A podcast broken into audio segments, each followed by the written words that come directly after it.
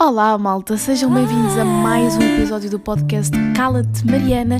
Esta semana não me calava com o facto de ir saltar de paraquedas. Epá, cala-te, Mariana. Pois é, malta, entretanto já saltei, estou a gravar isto no domingo, portanto isto sai na segunda, eu estou a gravar no domingo, saltei no sábado, portanto para mim, ontem, e vou-vos contar tudo. Uh, pá, como é que foi esta experiência incrível que era um dos meus maiores sonhos. Eu já tinha falado aqui no podcast, acho eu, que eu iria saltar. Um, até estava a pensar em fazê-lo no verão, mas sinceramente ainda bem que não o fiz, porque se eu já apanhei este calor que eu apanhei em outubro, porque estavam 28 graus, eu imagino se eu tivesse ido saltar no verão. E assim, malta, confesso que não estou com a maior disposição para gravar este episódio, não estou com a maior vontade, não estou com o maior humor.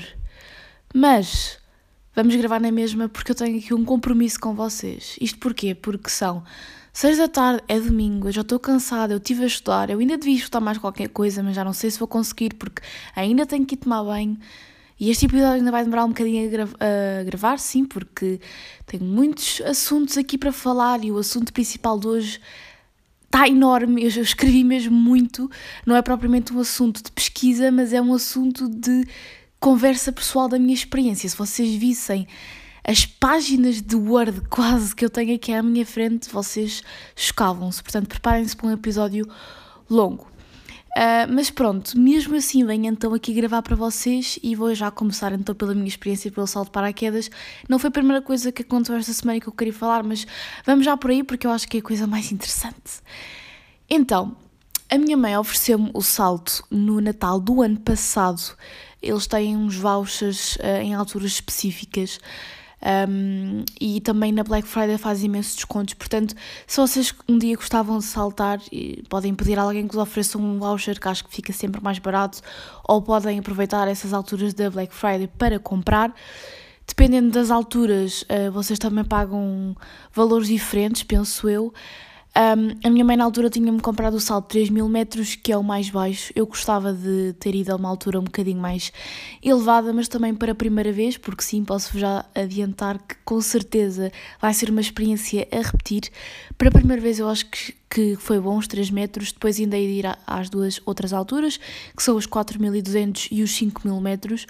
Mas é assim, 3 mil metros já era bastante alto para mim, portanto já é, já é um desafio de certeza, por isso se vocês estão com algum medo, algum receio, se vocês são pessoas que têm vertigens, eu não tenho grandes vertigens, mas acho que qualquer pessoa assim a uma altura mais elevada fica com algum, com algum medo, com algum receio, portanto, se calhar os 3 mil metros são os mais aconselhados para vocês, mas eu acho que realmente quem experimenta aquilo fica com uma vontade de querer repetir incrível, uh, incrível, enorme, um, porque pá, é uma experiência, é uma sensação. Eu aproveitei para ir, um, pá, tirei o dia basicamente, fui de manhãzinha, almocei uh, em Évora. Uh, almocei com a vista para o Templo de Ana. Não foi assim o, o melhor sítio para almoçar, tipo comemos tostas. Fui eu, a minha mãe, a minha avó e o meu namorado. Um, depois estivemos à tarde a passear um bocadinho por Évora, uh, porque o sol estava marcado para as 5 horas, porque é assim. Eu já tinha tentado marcar para setembro, já tinha tentado marcar para o feriado 5 de outubro, mas é impressionante a quantidade de pessoas que vão saltar de paraquedas e aquilo estava sempre cheio, mas sempre cheio. E para hoje, uh, para hoje não, para ontem, para sábado, eu só tinha um horário às 7 da manhã, outro horário à 1 da tarde e outro às 5. Percebem?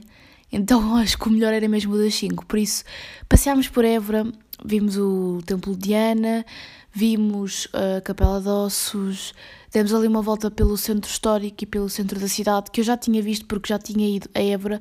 Pá, estava um calorão, 28 graus Celsius. Um, em outubro, parecia mesmo uma temperatura de verão. Aquilo que eu reclamei de não ter passado durante o verão, parece que estou a passar agora aqui na minha zona também, porque também decidiu agora de repente estar calor.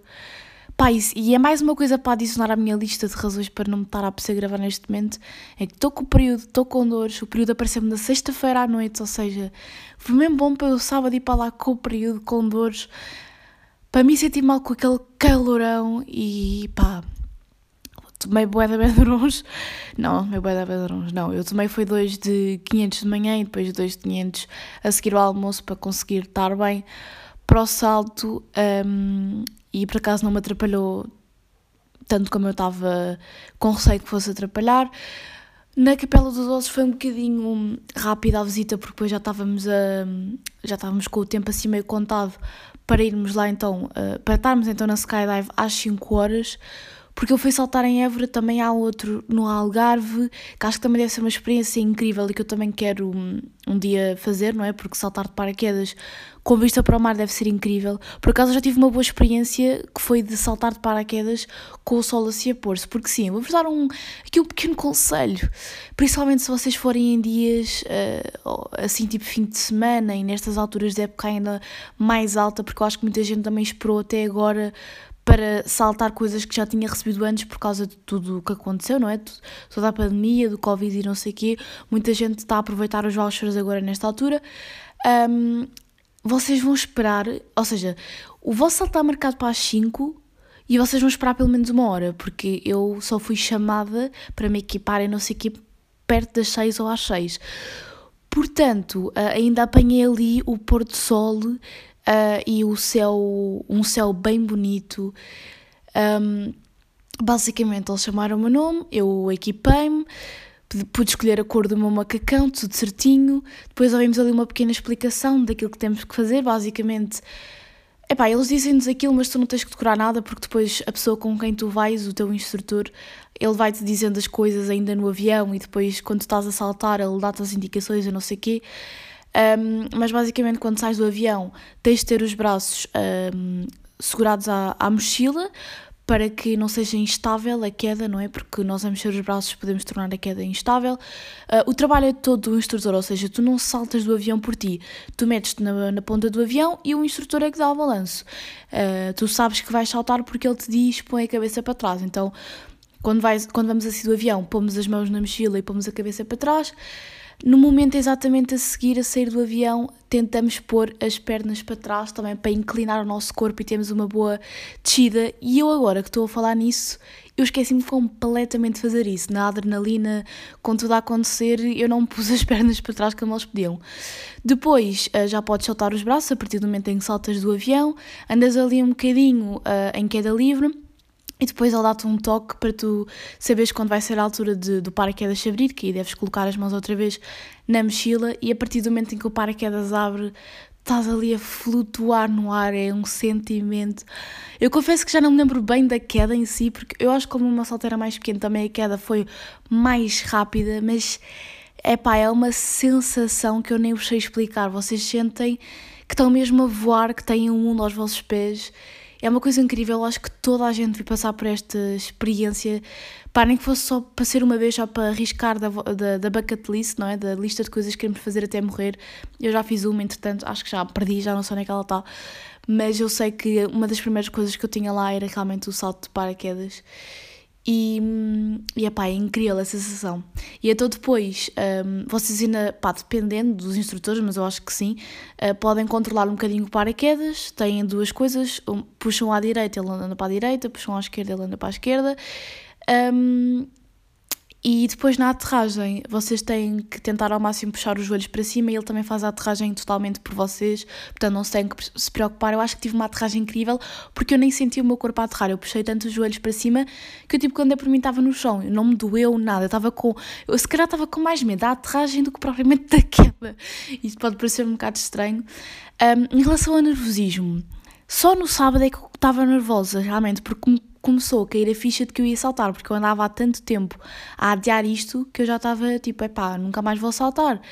Uh, porque eu tinha até 9 de dezembro, 9 ou 19 de dezembro para gastar voucher, então é assim, já não ia assim com muito tempo. Mas entretanto, épocas de testes e não sei o quê, e punha-se o frio e eu queria ir com bom tempo.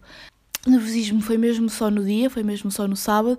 Pá, quando, estás quando és chamada e estás ali a vestir o equipamento. Naquela uma hora de espera, eu tipo, nem me lembrei muito que ia saltar, não sei que estava um bocado distraída a falar com o meu namorado isso, mas quando estás ali a vestir o equipamento e não sei o que, começa-te mesmo a cair a ficha que tu vais saltar. E depois, eu, eu sou mesmo sincera a dizer-vos isto, custa mais o tempo de espera no avião do que propriamente o salto em si. Estou-vos a, a ser mesmo sincera e estou-me a arrepiar toda a dizer isto porque pá, realmente foi uma experiência incrível. Mas é, a altura em que o avião está a subir e vocês estão a perceber o quão alto vocês vão saltar, epá, vocês começam a ficar cada vez mais nervosos. Eu batia tanta perna que eu já não conseguia parar a perna. Depois, uh, se vocês não forem os primeiros a saltar, vão começar a saltar pessoas à vossa frente. Vocês vão vendo as pessoas a saltar e vão começando a ficar mais ansiosos porque já sabem que a seguir é a vossa vez. E esse tempo de espera que vos traz aquela ansiedade, pá, é muito pior do que o salto em si, porque a partir do momento em que eu estava na ponta do avião, esqueçam, eu já nem estava a pensar em mais nada, já nem estava nervosa, eu estava só quero sair daqui, quero saltar porque não quero estar nesta ansiedade, nesta espera, percebem? E eu nem sei explicar, a sensação é mesmo incrível. Tipo, muita gente me perguntou, tipo, então qual é que é a sensação? Eu não sei, eu não sei explicar, é só mesmo quem salta que consegue explicar aquilo que, que sente. E vocês sentem-se mesmo seguro, mas toda a minha família estava nervosa, tanto que o meu, o meu pai e o meu irmão nem foram porque sabiam que estar num num estado de nervos que me iam irritar e me iam pôr mal. A minha avó também estava bem nervosa, começou a mandar rezas e não sei quê para o grupo da família. Mas estou viva, estou sem salva e pá, foi incrível. Quando cheguei ao chão, comecei a chorar. Pá, chorar tipo não é chorar a barranho, mas comecei a ficar emocionada, estão a ver, porque epá, foi uma coisa da minha lista que eu cumpri, percebem? Foi, foi uma sensação de epá, consegui, e, isso pá, é incrível. É incrível vocês eh, conseguirem uma coisa que vocês queriam há tanto tempo. Mais coisas então que eu tenho aqui para falar, porque pá, já estamos há 12 minutos a falar, portanto vocês estão a ver o como este episódio vai ficar longo. Eu, na verdade, previ os Globos de Ouro, não é? Porque eu disse-vos que ia ser uma palhaçada no episódio anterior que ia ser uma palhaçada se uh, as pessoas, os portugueses, se vestissem da mesma forma que os americanos se vestem para as galas. E a verdade é que o próprio pro programa admitiu isso, porque passou imagens de pessoas que se tiram de forma mais extravagante e gozaram com, com a situação. Portanto, um, realmente é, é, um bom exemplo daquilo que eu disse. E pronto, e era só isto que eu queria dizer, não, não vou estar aqui a a tocar mais neste assunto do, da gala, porque também já foi há mais de uma semana, só que eu só conseguia falar disto no episódio de hoje porque o outro eu já tinha gravado antecipadamente. Olha, em relação à escola, estou a gostar muito de psicologia, pá, as, as cenas que nós estamos a debater e aquilo que estamos a ver acho mesmo super interessante e estou cheia de reflexões filosóficas para trazer aqui para o podcast. E em biologia, a, a minha professora disse-me uma coisa que me pôs a pensar e que eu acho mesmo que é verdade, não é? E que é, é um grande preconceito, que é, se vocês pensarem bem, e, e, isto porque eu estou neste momento a dar a matéria da reprodução, sistemas reprodutores masculino e feminino, se vocês pensarem bem, nos manuais, e para quem não está em ciências, deve-se lembrar mais ou menos do manual de nono ano, aparece sempre a imagem do pênis, mas nunca aparece a imagem da vulva, ou seja, aparece o órgão externo do homem, mas não aparece o órgão externo da mulher, só aparece aquilo que está no interior da mulher, porque até parece que há um preconceito se ver uh, a parte de fora da mulher como, é mostrado do homem. E realmente eu nunca tinha pensado nisso dessa forma e a professora teve que ir à internet buscar imagens que nos exemplificassem onde é que era cada coisa, não é? Lábios grandes, lábios pequenos, enfim, tudo isso. E eu nunca tinha pensado nisso, nessa perspectiva e gosto mesmo da minha professora porque vê-se mesmo que ela, ela é assim, sem preconceitos e sem tabus e feminista e pá, estou a gostar. Uh, epá, este assunto não vou falar agora. Em relação a séries, estou a ver a série Clickbait, estou a gostar, mas estou a ver com a minha mãe, por isso é que ainda não a vi toda, senão já a tinha visto toda, mas como tenho que estar à espera dela, hum, pronto. E vi a Bridgerton. Bri Bridgerton. Epá, lá está aquele problema de uh, dizer os nomes das séries. Mas naquele dia em que, sabem, as redes sociais foram abaixo, o Facebook, o Instagram, o WhatsApp, vi essa série. Porque, pá, eu não vejo as séries quando toda a gente vê, que toda a gente já viu Bridgerton de certeza. Eu vi só uh, na segunda-feira passada, porque Uh, epá, já não tinha mais nada para fazer, não é? Não havia Instagram, não havia Facebook, não havia, quer dizer, Facebook eu não uso, o que é que eu estou a dizer Facebook? Não havia WhatsApp, não havia nada, então fui para a Netflix, também não tenho Twitter, portanto fui para a Netflix. Um, inicialmente eu ia ver um filme, epá, que era tipo meio, meio assim, de nos pôr tensos, estão a ver, que era sobre violação e raptos e não sei o quê. Pá, comecei a ver o filme e que ele estava a ser bué de tenso, não eu preciso descansar esta tarde, eu tive uma manhã de aulas, eu quero descansar, eu vou ver uma série mesmo clichê, mesmo básica, não quero estar aqui a ver coisas que me façam ficar tensa. Portanto, fui ver Bridgerton e vi todos os episódios naquela tarde em que estivemos 7 horas sem as redes sociais. Gostei, por acaso não era bem aquele clichê que eu estava à espera, mas continua a ser um clichê, não é? E pronto, e recomendo-se, olhem, o que é que querem que eu vos diga. Fiquei mesmo muito chocada com a quantidade de coisas que, pá, que as adolescentes da altura não sabiam, não é? Elas não sabiam como é que se fazia os filhotes e estamos a falar de pessoas já com a minha idade, não é? Ok, que hoje em dia é normal, se calhar uma criança de, sei lá, 7 anos não saber, mas mesmo assim, olhem que. Não sei. Até porque isso é uma coisa que nestas idades já se é dada em escola. Na altura, Tipo, eles não faziam a mínima ideia. Aliás, uma miúda veio perguntar como é que era possível uma rapariga que não estava casada ter engravidado, que ela pensava que isso era uma coisa que só acontecia nos casais, no... aos casados. Meu Deus.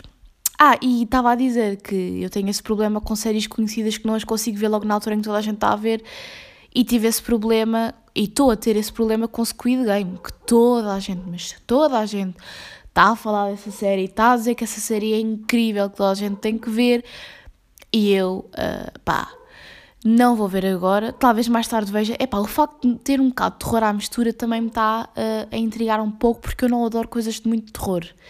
Então também estou um bocadinho reticente por aí, mas está a ter mesmo um sucesso gigante pelo mundo todo. Foi, acho que foi a série mais vista de sempre, ou o que é que foi. E pronto, é porque deve ser mesmo boa. Vamos então passar ao tema uh, de que hoje eu vos venho falar, que é, como vocês já viram no título, as amizades. Tenho sempre que uh, vos dizer que é a minha perspectiva em relação a este assunto, é a minha história, é a história de uma adolescente que provavelmente ainda vai mudar a sua opinião sobre muitas coisas, porque as amizades, principalmente nesta altura da, da adolescência, Epá, é um assunto sempre muito sensível, mas é também por isso que eu quero vir aqui dar a minha perspectiva, é mesmo nesta perspectiva de adolescente. Passei praticamente duas horas a escrever tudo o que eu vos vou dizer e realmente a forma como eu vejo as amizades tem mudado ao longo dos anos eu acho isso mesmo muito interessante e sinto que ainda estou em descoberta e que vamos estar sempre em descoberta sobre este assunto e sobre toda a complexidade que envolve o ser humano, porque os seres humanos são tão complicados que é difícil nós definirmos uma coisa, não é? O que é que é amigo? O que é que é? O que é que é uma amizade? É, é são coisas difíceis de, de definir, não é? Um, provavelmente nem a minha avó consegue explicar porque é que tem as amigas que tem, porque é que se afastou de outras. Estão a entender o que é que eu quero dizer? Então é mesmo um assunto mega complexo que eu sinto que vou estar sempre a ter novas experiências e perspectivas para contar.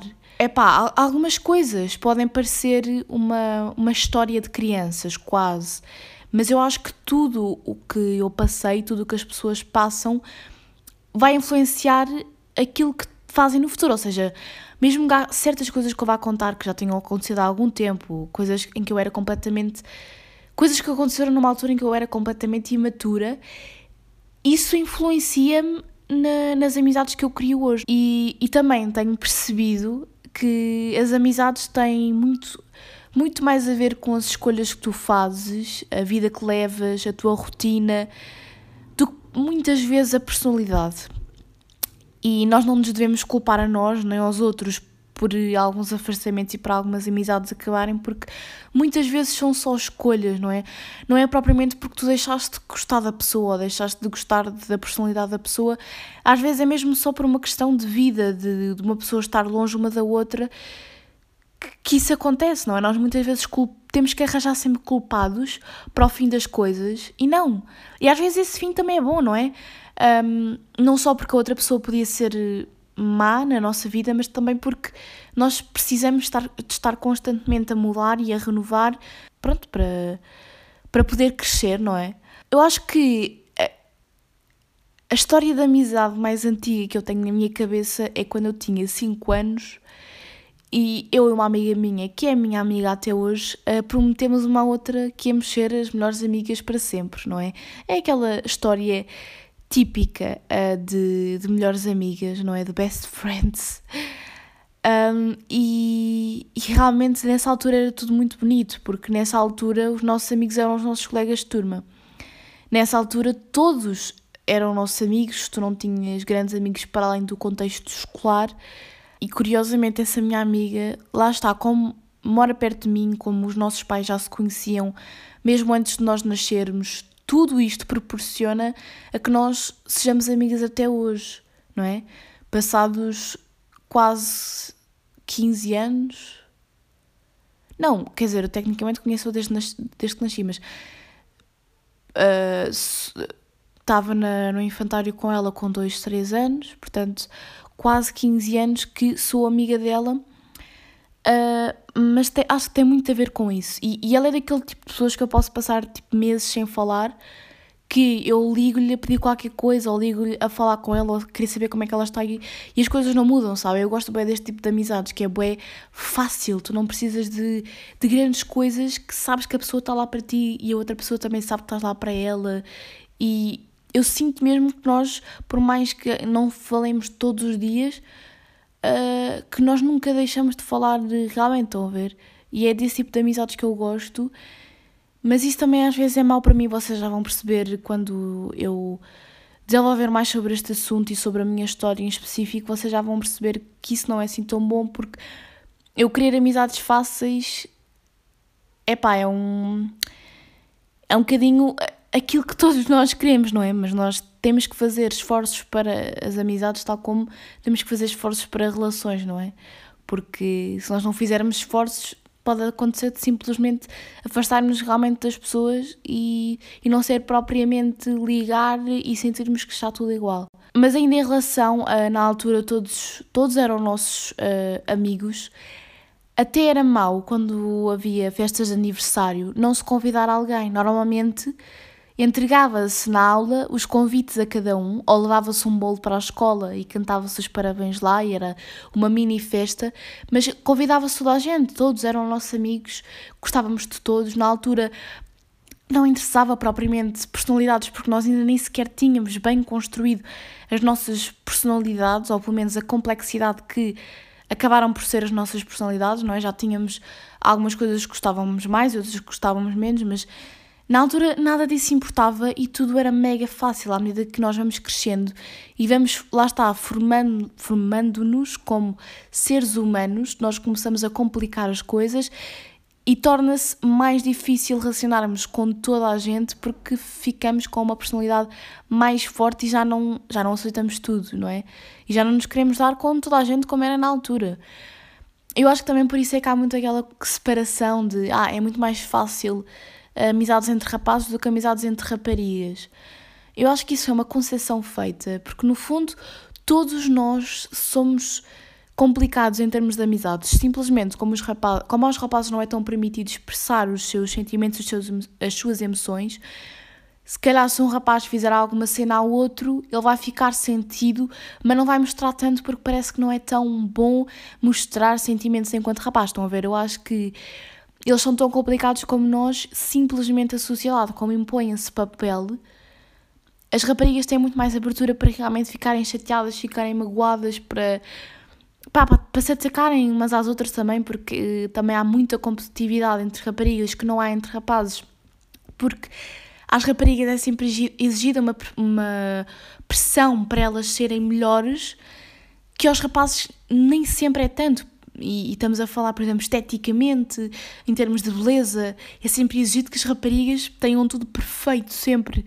Um, tanto em termos de trabalho, que têm de trabalhar o dobro para às vezes receber aquilo que um homem recebe, então acaba por haver muito essa competitividade. Eu acho que a sociedade é que faz com que seja diferente as amizades entre raparigas e rapazes. Mas, mas pronto. Hoje então as coisas começam a mudar. Uh, mesmo em idades mais novas, eu sinto que agora já não é tanto uh, só os amigos da nossa turma é que são os nossos amigos, porque agora em idades muito jovens já uh, as redes sociais à mistura e já há a opção de fazer amizades mais fora do ambiente escolar. Por exemplo, no meu primeiro ciclo, do primeiro ao quarto ano, era impensável eu ter uh, outros amigos para além dos que eram do meu ambiente escolar. E mesmo se calhar no quinto e no sexto também.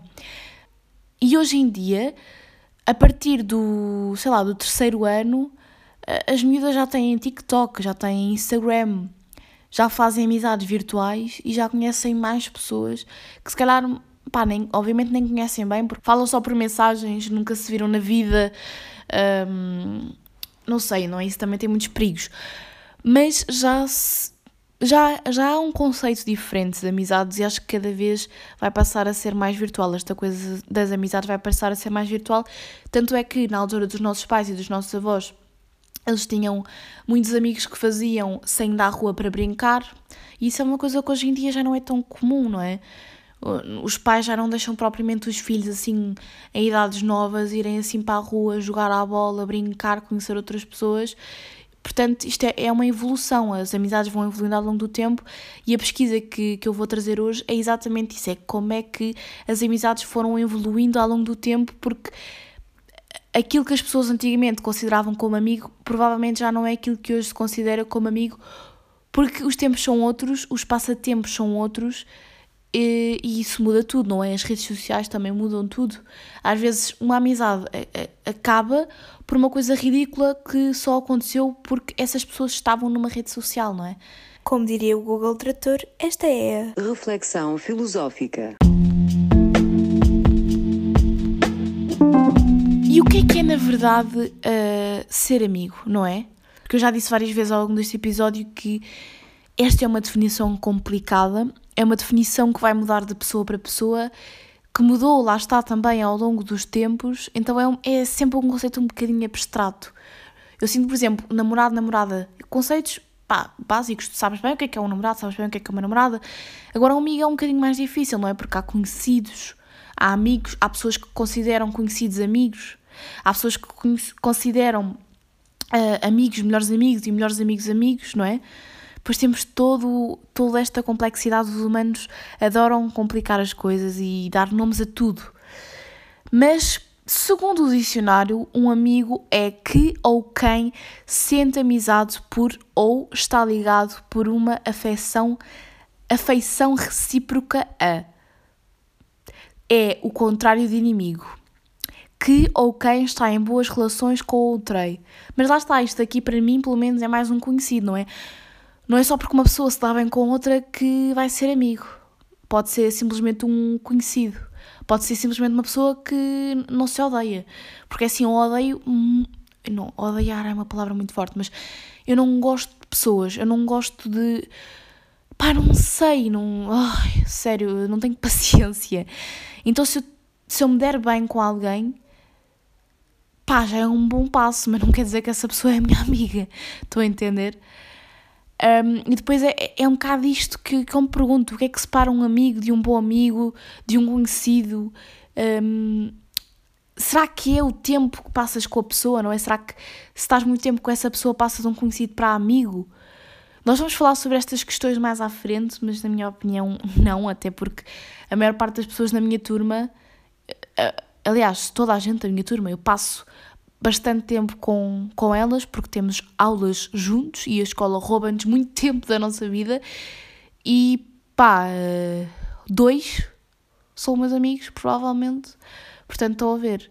O resto é tudo conhecidos. E eu, por acaso, esta turma não me dou mal com ninguém, porque já aconteceu, mas sinto que me dou bem com toda a gente. Por isso, estão a ver, não é? Aquilo que é curioso é que antigamente todos da nossa turma eram nossos amigos as personalidades não importavam, era fácil ter amizades, era difícil percebermos o que é que eram amigos de verdade, mas curiosamente nós sempre conseguimos perceber quem é que eram os nossos inimigos. Portanto, nós temos sempre esta facilidade ou dificuldade.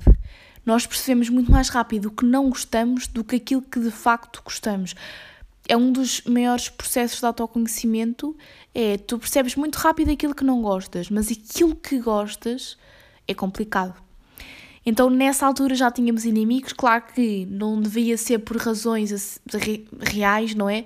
Mas já tínhamos pessoas que de facto não gostávamos. Eu lembro-me de uma rapariga que se chamava Nicole, que ela infernizava a vida de toda a gente, mas de toda a gente de turma Rapazes e raparigas. Eu por acaso lembro-me de mais histórias com raparigas. Lembro-me que ela tirava cabeças a bonecas. Lembro-me que ela despejava os nossos vernizes pelos esgotos e pelas sanitas e roubava, roubava coisas. Epá, era um pesadelo aquela miúda. Ninguém gostava dela. E houve bué de coisas assim nessas idades. Houve pessoas que cortassem o nariz a outras. Houve mesmo muita porcaria. Uh, e epá, depois, essa rapariga, a Nicole, ela ficou a repetir uns anos. Porque realmente aquilo notava-se que, que havia ali algum problema, não é? E depois, pá, no sétimo ou oitavo ano, ela foi para o quinto, portanto, ela ainda ficou a repetir há algum tempo. E eu e, eu e essa amiga que eu ainda agora vos estava a falar, fomos ter com ela e perguntámos-lhe pá, se ela se lembrava de nós, porque é impossível esquecer a cara dela, o nome dela, impossível. E ela não mudou nada, pelo menos na altura não tinha mudado nada, já não a vejo há muito tempo. Um, e ela disse que não se lembrava de nós. Portanto, vocês estão a ver a importância que nós demos àquilo e para ela era tipo uma coisa insignificante. Ela já, já nem se lembrava que nos tinha assombrado a vida de uma maneira. Ai, mas pronto. E, e curioso também é que eu lembro-me de mais coisas más nessa altura do que coisas boas. Pá, também me lembro que eu só discutia com uma rapariga que ainda é bem, meio minha prima afastada. Hoje em dia, e já conhecendo melhor e analisando mais as coisas na altura, eu sinto que nós tipo, estávamos sempre a discutir e eu odiava tanto um bocado porque ela era Rita, porque ela era Rita, porque ela era rica. Então talvez fosse um bocado de inveja, não sei, mas sei que estávamos sempre a discutir, sei que eu gritava com ela, puxava-lhe o cabelo, é pá, nós odiávamos-nos mesmo. Hoje em dia não nos falamos, tipo, é completamente, somos completamente insignificantes uma para a outra, mas é pá, eu não me lembro o que é que nós discutimos, porque nós gritávamos uma com a outra, não sei bem porquê, mas sei que nós discutíamos mesmo bué.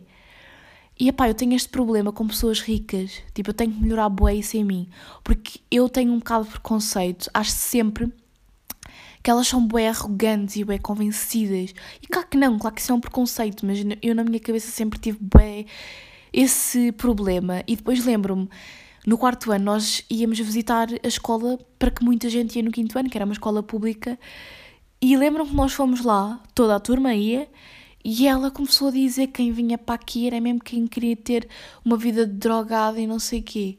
E eu irritei-me bué, porque ela estava basicamente a dizer que, pá, quem ia para a escola pública eram pessoas que não iam ter futuro, que não iam ter vida, uh, e aquilo irritou-me bué. Portanto, olhem, as pessoas eram mesmo parvas. Aliás, as pessoas são mesmo parvas, os humanos são mesmo parvos. Uh, para mim, viver numa aldeia intensifica ainda mais este sentimento de todos eram amigos, porque todas as pessoas da minha turma viviam aqui ao redor, perto de mim, os meus pais conheciam toda a gente, os meus avós conheciam os pais de toda a gente, era mesmo uma coisa fechada, um núcleo. Depois, escola privada ainda mais, só havia uma turma de cada ano, toda a gente na escola se conhecia, portanto isto ainda, isto ainda se intensifica mais e ainda sentimos mais que só temos amigos dentro do núcleo da escola, o que é bué mau, não é? Porque nós só conhecemos um certo tipo de pessoas, e quando eu passei para a minha escola depois do quinto ou nono ano e vi outras realidades, isso fez-me crescer bastante e mudar a minha perspectiva sobre as coisas, não é? Não, não estou a dizer que propriamente criei muitas amizades novas também aí, porque a minha turma continuou a mesma praticamente do quinto ao nono ano. Tinha vá, metade da minha turma eram pessoas que já estavam comigo desde os dois anos, então não me deu, lá está, muita oportunidade para criar mais amizades. Eu sempre senti que as minhas amizades estavam todas muito neste núcleo da escola, o que é super limitante, porque depois, a partir do momento em que nos afastamos, porque a certo ponto temos que nos afastar e mudamos de escola, pá, sentimos-nos perdidos sem saber o que fazer, porque nós nunca tivemos que passar por esse processo de criar amizades, entendem? Exato, eu escrevi aqui que não tive grande oportunidade de mudança, ambiente, aqueles eram e iam ser, na minha perspectiva, os meus melhores amigos e ponto final. Uh, e não havia nada para além da escola. E depois eu senti muito isto e era triste. Eu senti que as pessoas à minha volta não sentiam tanto isto, porque no quinto ano, o meu grupo de melhores amigas, que ainda eram. Uh, pá, umas, foi, já foram umas quatro, entraram para o vôlei. Eu sabia que não queria ir para o vôlei, sabia que aquilo não era para mim e sempre tive bem na cabeça que não ia para aquilo só porque elas iam e eu ia me sentir sozinha, excluída. Não. Então elas foram todas e aí uh, criaram amizades com pessoas uh, for, fora da escola. E eu comecei a sentir que ela já conhecia mais pessoas para além uh, de, do ambiente escolar e pronto, e já tinham outros ambientes, outras perspectivas, pronto, e eu mais uma vez estava sempre ali fechada naquela bolha. E eu senti que lá está, que estas pessoas que eram desse meu, desse meu grupo de amigos, pá, começaram a, a sofrer mudanças, a conhecer pessoas. E assim, eu não estou a dizer que lá está, que eu precisava de conhecer mais pessoas, mas eu sentia-me um bocado posta de parte por causa disso. Para além do vôlei também havia o ATL, que era basicamente na minha escola antiga privada, a maior parte das pessoas desse grupo, depois das aulas, ia para o ATL estudar, fazer os trabalhos de casa, enfim, era uma espécie de apoio, de explicação, mesmo bastante intensivo. E aí também conhecia mais pessoas que eram da escola, mas que, pronto, eram de outras turmas, vinham de outras escolas, no, no infantário e no primeiro ciclo. Um, e acabavam por se unir todos ali. Eu entrei para a orquestra e, e ajudou, não é? Eu entrei para a orquestra no sexto ano e realmente conheci algumas pessoas, mas também não senti que ajudou assim tanto, porque eu depois comecei a perceber que eu também não sou assim tão fácil para fazer amizades, não é? Uh, porque é assim, eu dou muita confiança às pessoas, mas eu chamar-lhes amigos, pá, é um longo caminho, porque eu realmente sou muito esquisita para estar com pessoas, para gostar de estar com pessoas. Então eu posso até contar alguma coisa que eu considero importante a alguém e estar-me completamente a cagar para essa pessoa. Eu sei que isso é um bocado mau, mas é mesmo assim. E, e, e aí isso é mau. E eu conto pelos dedos das mãos as pessoas que realmente eu considero minhas amigas, que são pessoas que me apetece, tipo, pronto, fazer coisas e estar e não sei o quê, porque, pá, eu sou mesmo esquisita com isso. E é, foi uma coisa que eu me fui apercebendo. Para mim, o conceito de amizade, que eu também já vou falar lá mais à frente, é muito restrito, portanto eu próprio também, se calhar, me fecho um bocadinho a essas novas amizades porque eu sou mesmo muito esquisita, eu gosto mesmo de estar sozinha e do meu tempo sozinha, então sou muito exigente nas pessoas que, que tenho comigo. E a orquestra também acabava por ser um ambiente um bocado fechado, não é? Não era propriamente qualquer pessoa que ia para a orquestra, era um certo tipo de pessoas, então também não havia grande variedade, digamos assim. Uh, no sexto ano foi o, o ano em que se calhar eu conhecia mais pessoas, porque o Facebook ficou bem alta, ficou bem alta para a nossa idade, eu tinha aquela, aquelas amigas, estão a ver, de, de conversa de Messenger uh, e de Hangouts e do Viber. Ai, na altura o Viber estava tão em alta, meu Deus, uh, nem sei se isso ainda existe hoje. Uh, e o Google, ai o Google Mais, era o Google Mais e o Facebook. O Google Mais era uma espécie de Instagram do Google e isso já nem existe hoje. Eu tinha lá coisas tão boas que se isso existisse eu tinha tanto conteúdo para vocês gozarem aqui comigo que meu Deus, mas acho que toda a gente, pá, toda a gente tem fases assim e faz parte, não é? Um, mas porquê que eu tinha essas amizades virtuais? Era realmente porque eu sentia essa pressão.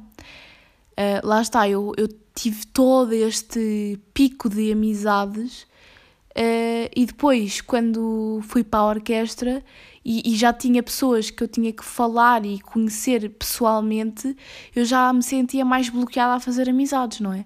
virtualmente, eu sentia que, que era mais fácil para mim fazer amizades porque, opá, não era obrigada a conviver com as pessoas. Então, entendo o que é eu quero dizer. Portanto, foi a partir do meu sexto ano que eu comecei a perceber que eu tenho esta personalidade mais fechada e mais tímida, porque eu percebia que virtualmente as coisas funcionavam melhor do que funcionavam pessoalmente. Uh, e também era aquela altura em que havia as manas e as primeiras melhores amigas e as segundas melhores amigas, não é? Macmas e macmas e matemas e. Epá, lá está nós e a querermos dar nome a tudo. Que errado é que era, que errado era nós definirmos uma primeira melhor amiga, uma segunda melhor amiga e uma terceira melhor amiga, e se não tivéssemos mais que uma irmão, é pá, por amor de Deus, uma melhor amiga é suposto ser realmente alguém que tu estás mais que as outras, então que sentido é que faz tu teres tipo milhares de melhores amigas, tipo, isso tira todo, literalmente todo o conceito da coisa. Um, eu até vos vou ler aqui, porque eu fui ao meu Messenger e eu encontrei conversas antigas desta altura precisamente por volta de 2016. Portanto, vamos aqui ao Messenger E eu vou-vos ler estas preciosidades. Vou-vos ler o que é que eu falava com estas minhas supostas amigas virtuais. Uh, curiosamente, esta rapariga que eu vou ler as mensagens, tipo, ela é da minha idade e neste momento é mãe. Tipo, ela estava grávida há pouco tempo. Olá, 6 de maio de 2016. Olá, oiê, tudo bem? SS e contigo também, que fazes só chat. Eu, eu utilizava esta expressão só chat, que era tipo, o que é que estás a fazer? Ah, só ando aqui a falar no Messenger. E ela, ah, e eu, e tu? E ela, a pensar na vida. E eu, que passa, que passa com capa? Eu escrevia com capa, que nojo, que nojo, que nojo. Eu não escrevo com capa, que horror, quem é que escreve com capa? Não, a sério, não, não, não. Não se passa nada, não te queres chatear com cenas que, ah, não vale a pena. E eu diz com uma cara triste, e ela, é rapazes, o mesmo de sempre. E eu, ih, com rapazes é sempre a mesma cena. Mas tens problemas porquê? Tipo, ah, tenho um fraco por um gajo Uh, e tipo, ele já não gosta de mim e isso, já não lhe dei valor, perdi, né? Mas já, epá, estas eram as conversas que nós tínhamos no sexto ano. Tipo, o que é isto? O que é que é esta porcaria? E depois mandávamos bem das cenas daquelas de. Um, hoje é dia de mandar lacinhos para as amigas. Manda o seu para todas as mulheres que você quer o bem. Uh, e mandar mensagem. Aquelas correntes, estão a ver? É que nojo, que nojo, que nojo. Ai que nojo, eu mandei Hey Guy e ela era uma rapariga. Ai que nojo. Eu, eu escrevi N-H-D-A-A-Q, que é tipo nada. E tu, quer dizer, fala, quer dizer com H. Ah, que nojo, eu escrevi. És a melhor coisa do mundo. Também, amor, e depois bem corações, bem corações, e depois que, que, e depois, oiê, amor, que fazes agora? Fala e tu também. As conversas eram todas iguais, era tipo, o que é que fazes? Uh, falo. Isto era uma pessoa tão diferente da que eu sou hoje e, e é assim, se vocês têm esta idade, eu acho que ninguém no sexto ano faz isto, isto é boeda estranho, mas se vocês têm a idade que eu tinha na altura e fazem isto, não façam. Amizades virtuais, não. Quer dizer, pronto, agora se calhar também vou estar a dizer isto. Pronto, se quiserem, façam, mas tenham cuidado, pá, não. Que não. Que não. Um, no sétimo ano, temos aqui o meu, pá, o meu primeiro ponto de mudança, que lá está, eu já estava a começar a aparecer no sexto, quando entrei para a orquestra, que eu era esquisita a fazer amizades, pessoalmente, principalmente. No sétimo ano, eu de repente tive este pico no sexto e no sétimo eu afastei toda a gente. Eu deixei de ter amigos, deixei de falar com to toda a gente. Isto porquê? Porque eu já falei isto aqui no podcast, foi no sétimo que eu tive todo um grave problema de saúde que pá, eu faltei imenso tempo à escola, então isso fez com que eu me afastasse muito das pessoas. Depois fui operada e no verão, porque todos os verões uh, havia ATL no, na minha escola antiga, e isso também, lá está, era uma altura que eu adorava e que toda a gente adorava e que esse meu grupo de amigos adorava. E nesse ano especificamente em que eu não fui porque fui operada, bué da gente nova entrou, tipo de outras escolas, eles fizeram bué amizades, foi tipo um verão incrível que eu perdi por ter sido operada, portanto mais uma vez estar aqui a sentir que tipo, é aquela cena do FOMO, não é? Fear of Missing Out, acho que tem a ver com isso. Um, yeah, e depois tive, tive mais pontos de viragem, não é? O segundo ponto de viragem acho que foi no meu nono ano, só para vocês terem uma noção, foi no meu nono ano porque conheci o meu namorado, que é o meu namorado hoje em dia, nós não começámos logo a namorar na altura, mas para vocês verem o impacto, o impacto que esta pessoa tem na minha vida. O terceiro foi no décimo, porque mudança de escola, mudança de turma, uh, fui-me abaixo tudo. Um, e acho que este ano passei pelo quarto, acho que já passei, acho que já não estou a passar, mas sinto que passei pelo quarto. Ou seja, sinto que os meus pontos de mudança estão cada vez tipo a encurtar-se mais. Percebem? Ou seja, estou a mudar tipo bué, não, não, não sei. Não sei se isso é bom ou se é mau, mas lá está, como as coisas agora parece que estão a acontecer mais rápido, parece que estou a entrar na vida adulta, parece que estou, estou com uma pressão que tenho que tipo, ter boa responsabilidade de repente em cima de mim. Isso também faz uma pessoa mudar um bocadinho, não é? Epá, eu acho um bocado parvo, e isso também era uma coisa boa da altura de, destas macamãs e não sei o quê, tipo, se perguntar se a outra pessoa quer ser a nossa melhor amiga. É pá, quando, quando nós consideramos uma pessoa a nossa melhor amiga, não precisa de haver perguntas, nós simplesmente a consideramos. E acho que nem tem que ser uma coisa mútua das duas partes, bem que tu, se tu consideras uma pessoa melhor amiga é porque provavelmente ela também te irá considerar, não é? Porque é uma coisa meio recíproca, mas hum, não tem que ser obrigatoriamente. E também, assim, isto lá está, faz-me pensar o que é que raio é uma melhor amiga, não é? Porque é que é mais amiga que as outras, não é? Não sei, também dá bué em que pensar e também estou ainda um bocado perdida, um bocado perdida em relação a isto, porque, porque lá está, me afastei de boa gente e não sei, isso faz, faz com que uma pessoa se perca, porque durante muito tempo tu atribuis muito de ti às pessoas com quem tu te rodeias. Então, quando tu começas a descobrir-te a ti enquanto pessoa individual e tu de repente deixas de ter as pessoas com quem tu estavas, tu começas a perguntar, afinal, quem eu sou sem essas pessoas com quem eu estava tantas vezes, não é? Quando eu de repente mudei de escola, mudei de turma, fiquei sozinha no décimo ano, eu comecei-me a perguntar quem sou eu sem as pessoas com quem eu estava antes. E, e é toda uma nova descoberta. Por isso é que uma pessoa muda tanto. E porque é que do nada nós nos afastamos das pessoas? Tipo, em alturas em que elas não nos fizeram nada e nós também não nos fizermos, nós não nos fizemos nada, nós não fizemos nada a elas. Porquê? Porque imaginem, eu continuo a, a gostar dessas pessoas, mas tenho zero relação com elas, entendem? E, e é o que eu estava a dizer há bocado, é preciso realmente trabalhar nas amizades, não é? É preciso ir mandando mensagens e perguntando como é que a pessoa está, ir ligando, ir combinando coisas. E eu sinto que nisso sou mesmo muito má, porque eu pá, gosto de estar aqui no meu canto e não gosto de ter muito trabalho em relação a isso, percebem? Eu odeio falar tipo com, com as pessoas por mensagem. Eu não percebo aquelas pessoas. Pá, também é uma coisa de pitalhagem, não é? Eu sinto que eu, eu sou demasiado velha a lidar com amizades. Eu sinto que não sou uma típica adolescente a lidar com amizades, porque eu cada vez mais me afastei das pessoas, cada vez mais só estou com, com quem eu quero e cada vez mais me irrita atitudes de pitalhagem, tipo falar com boa da gente ao mesmo tempo no WhatsApp e estar sempre a falar com, com os amigos e. Ai, que nojo! Ai, pá, desculpem, eu ia a palavra nojo, mas eu sinto mesmo como uma velha e eu já disse isto várias vezes aqui no podcast. Ai, mas pronto. Como um, no décimo, então, fui para uma turma que eu não gostava, pá, passei mal. Continuei a não ter grandes experiências fora da escola, fora do ambiente escolar, não tinha esse convívio, pois entretanto Covid só veio piorar as coisas e sempre me senti assim um bocadinho a outsider uh, em relação a isso, entendem? E se calhar também foi um bocado culpa minha, porque eu acho que nunca falei bem com essas pessoas específicas de que eu estou a falar que sempre me senti um bocado assim, mas também acho que na altura eu nem me apercebia que me sentia assim. Eu acho que agora, olhando para trás, é que eu percebo que de facto eu me sentia assim, não é? Um, e realmente metade dessas pessoas com que eu estava habituada a estar, que eram meus amigos, meus melhores amigos, passaram a estranhos ou conhecidos a única relação que tenho com essas pessoas é dizer olá e pouco mais.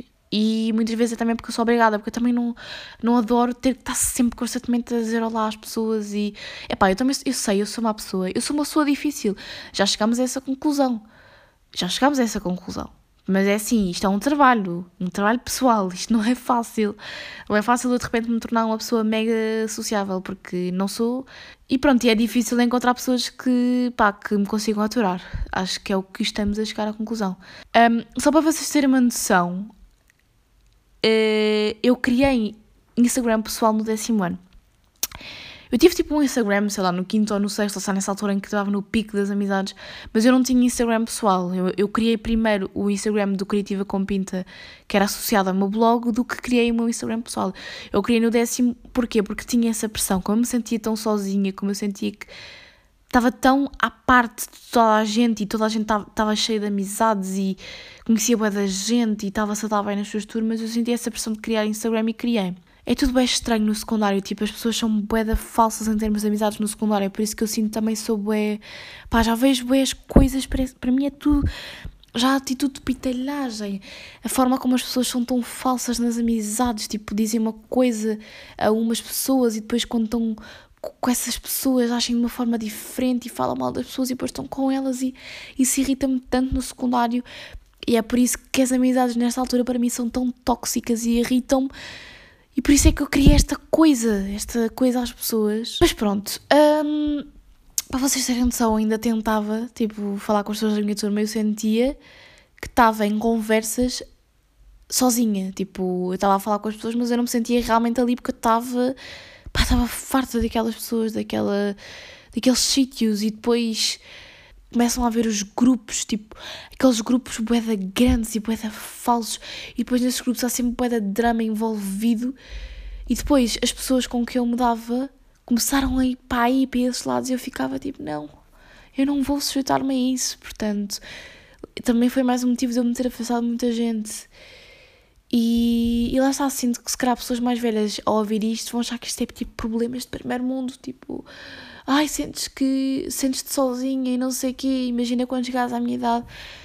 Por isso é que lá está, eu estou a partilhar a minha experiência e a minha opinião, porque eu sei que daqui a uns anos eu vou ouvir este podcast e a minha opinião vai ser completamente diferente. Entretanto, a minha avó está-me a ligar, esperem lá. Entretanto, já não sei o que é que estava a dizer, sei que já estou aqui há bué de tempo a falar, mas sinto que as pessoas nesta, nesta altura se perdem bué, por isso é que fazer amizades é sempre bué difícil, porque as pessoas estão constantemente a mudar, as pessoas são falsas, as pessoas só estão com certas pessoas porque lhes beneficia. Então eu sinto que, epá, não, não, percebem? Prefiro, quero coisas verdadeiras, já não estou com paciência para pitalhar. Eu sinto-me bué, tipo, à parte por não ser esse estereótipo de adolescente. Houve pessoas que me ajudaram na minha turma nova e isso trouxe-me alguma esperança, então não posso dizer que não conheci de todo ninguém no secundário, porque conheci, conheci duas outras pessoas. não estou a gozar, mas conheci algumas pessoas e é muito fácil cair na tentação de, de amizades de convívio, de amizades só para ir sair. Estão a ver? É muito fácil uh, cair nisso no secundário porque tu ainda és bem influenciável. Um, e pronto, foi preciso. É preciso ter a personalidade forte que tenho para, uh, para ter fugido a isso e para ser como sou.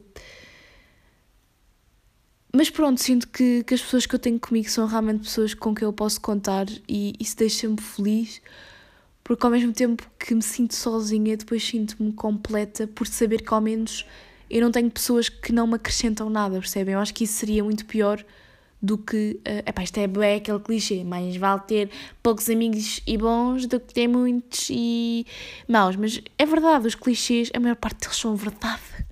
Só que nós não ligamos a eles porque são ditos tantas vezes que já começam a cair um bocado no ridículo, né? Eu anotei aqui algumas coisas, basicamente como as amizades evoluíram ao longo dos tempos. Na Grécia Antiga, no entender dos filósofos, a amizade era uma virtude ou estava conectada a uma virtude, além de ser algo extremamente necessário para a vida e para a nossa vida. E isto toda a gente sabe que é uma verdade, porque os seres humanos vivem de relações com os outros.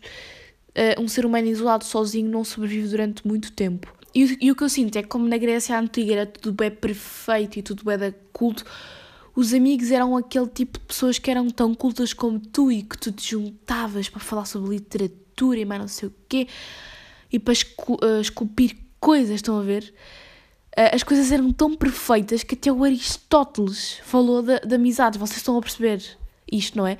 Tipo, os, os gregos queriam criar uh, métodos para tudo e uh, teorias para tudo. Então eles criaram uma teoria para como é que as amizades deveriam ser primeiro devia ser agradável, segundo devia ser útil, não é? Tipo, aqui o interesseiro à mistura e terceiro devia ser perfeita, tipo, como assim uma amizade perfeita? Pá, nós somos seres humanos, portanto, nada que saia dos seres humanos é perfeito. Uh, portanto, o que se acredita é que agradável podia ser, útil também podia ser, porque lá está, eles davam-se com as pessoas mais intelectuais que as pessoas que mais lhes convinha dar, mas perfeita provavelmente nunca terá existido, de facto. Na Idade Média, hum, a, a, amizade implicava demonstrações de coragem e lealdade. Sinto que a amizade aqui era tipo aqueles escudeiros, aqueles acompanhantes nas batalhas, estão a ver? Aqueles companheiros de batalhas. Uh, no entanto, eu sinto que os verdadeiros amigos destas pessoas até eram os criados. Por exemplo, vocês veem isso em Bridgerton, que uh, ela desabafava bem e, e, os homens também, era com os criados. Contavam-lhes a vida toda, eles sabiam de tudo, só que como estavam em estatutos tão diferentes, lá está, isto, as amizades antigamente era muito por estatutos.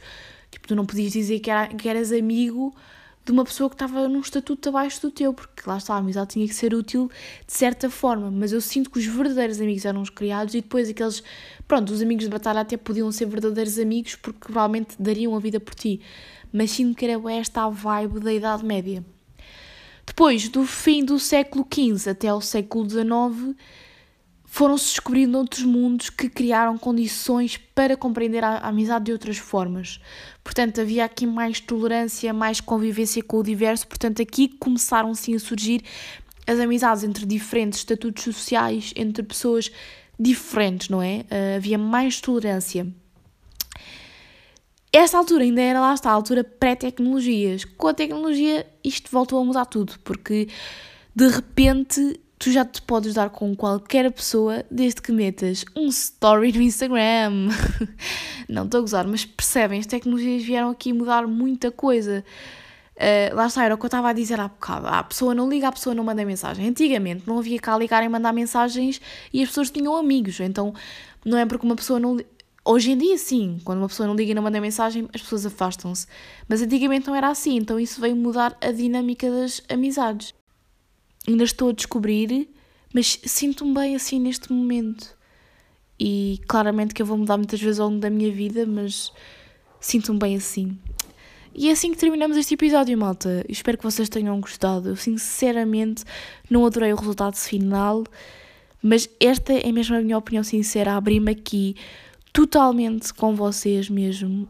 Um, porque é um bocadinho alvo de preconceito não teres muitos amigos e não conheceres muitas pessoas és um bocado posta de parte, lá está. Então sinto que isto não é propriamente muito falado, não é? Porque não é propriamente fixe, não é?